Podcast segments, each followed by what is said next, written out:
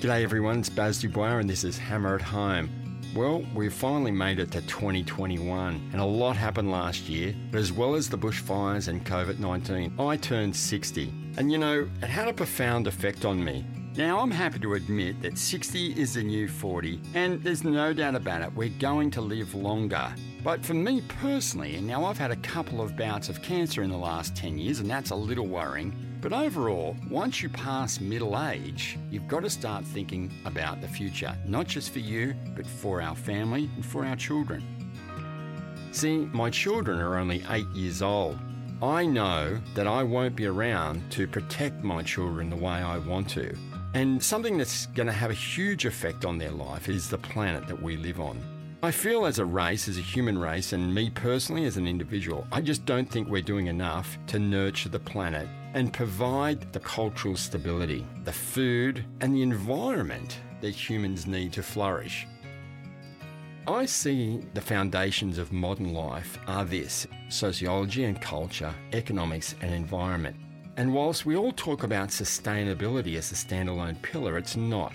What sustainability is, is that glue or that reinforcement that holds those philosophies together and it gives them the integrity to stay upright.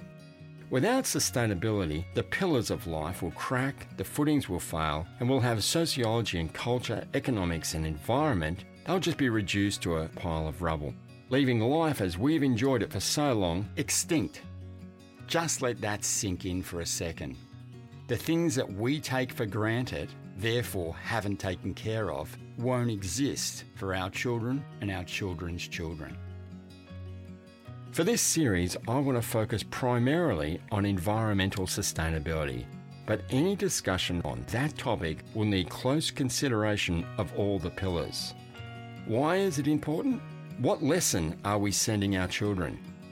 We all like to think we're doing the right thing by using our keep cups and avoiding one use plastics, and we are. But there's so much more we have to do as a culture.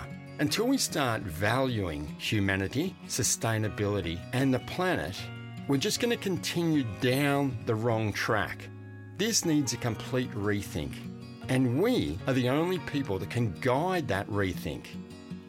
I hope you'll join me and the experts I'm going to interview that's going to give us at least the direction we should be taking to a more sustainable life. We'll start off by understanding a bit about carbon. We'll take a look at why we do the things we do. We'll even talk to the animals, or at least to someone who does.